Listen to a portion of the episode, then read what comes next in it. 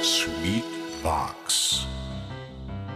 ヌーピーそれはチャールズ・シュルツが1950年から50年もの間描き続けたアメリカの漫画「ピーナッツ」に出てくるオスのビーグル犬。主人公の少年チャーリー・ブラウンの飼い犬です。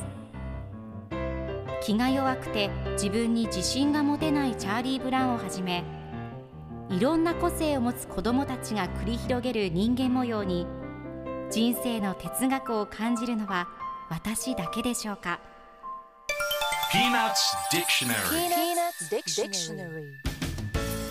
Peanuts Dictionary このコーナーではスヌーピーを愛してやまない私高木マーガレットが物語に出てくる英語の名台詞の中から心に響くフレーズをピックアップ。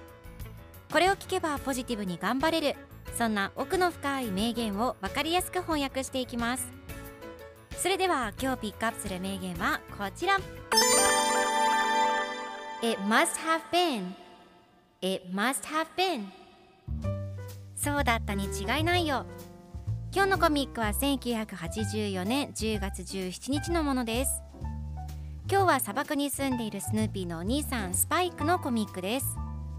スパイクが帽子をかぶりながらサボテンに話しかけています。この古い帽子がとっても好きなんだ。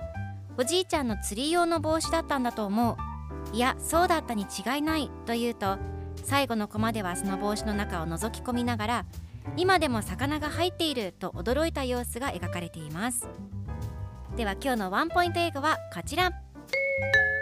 Must have been 何々だったに違いないという意味です。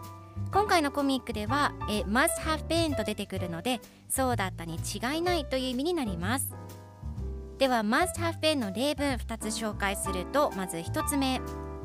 彼女は疲れていたに違いない。She must have been tired 2つ目。それはいい結果だったに違いない。It must have been a good result それでは一緒に言ってみましょう。Repeat after me must have been must have been Good job 皆さんもぜひ must have been 使ってみてくださいということで今日の名言は It must have been でした Peanuts Dictionary.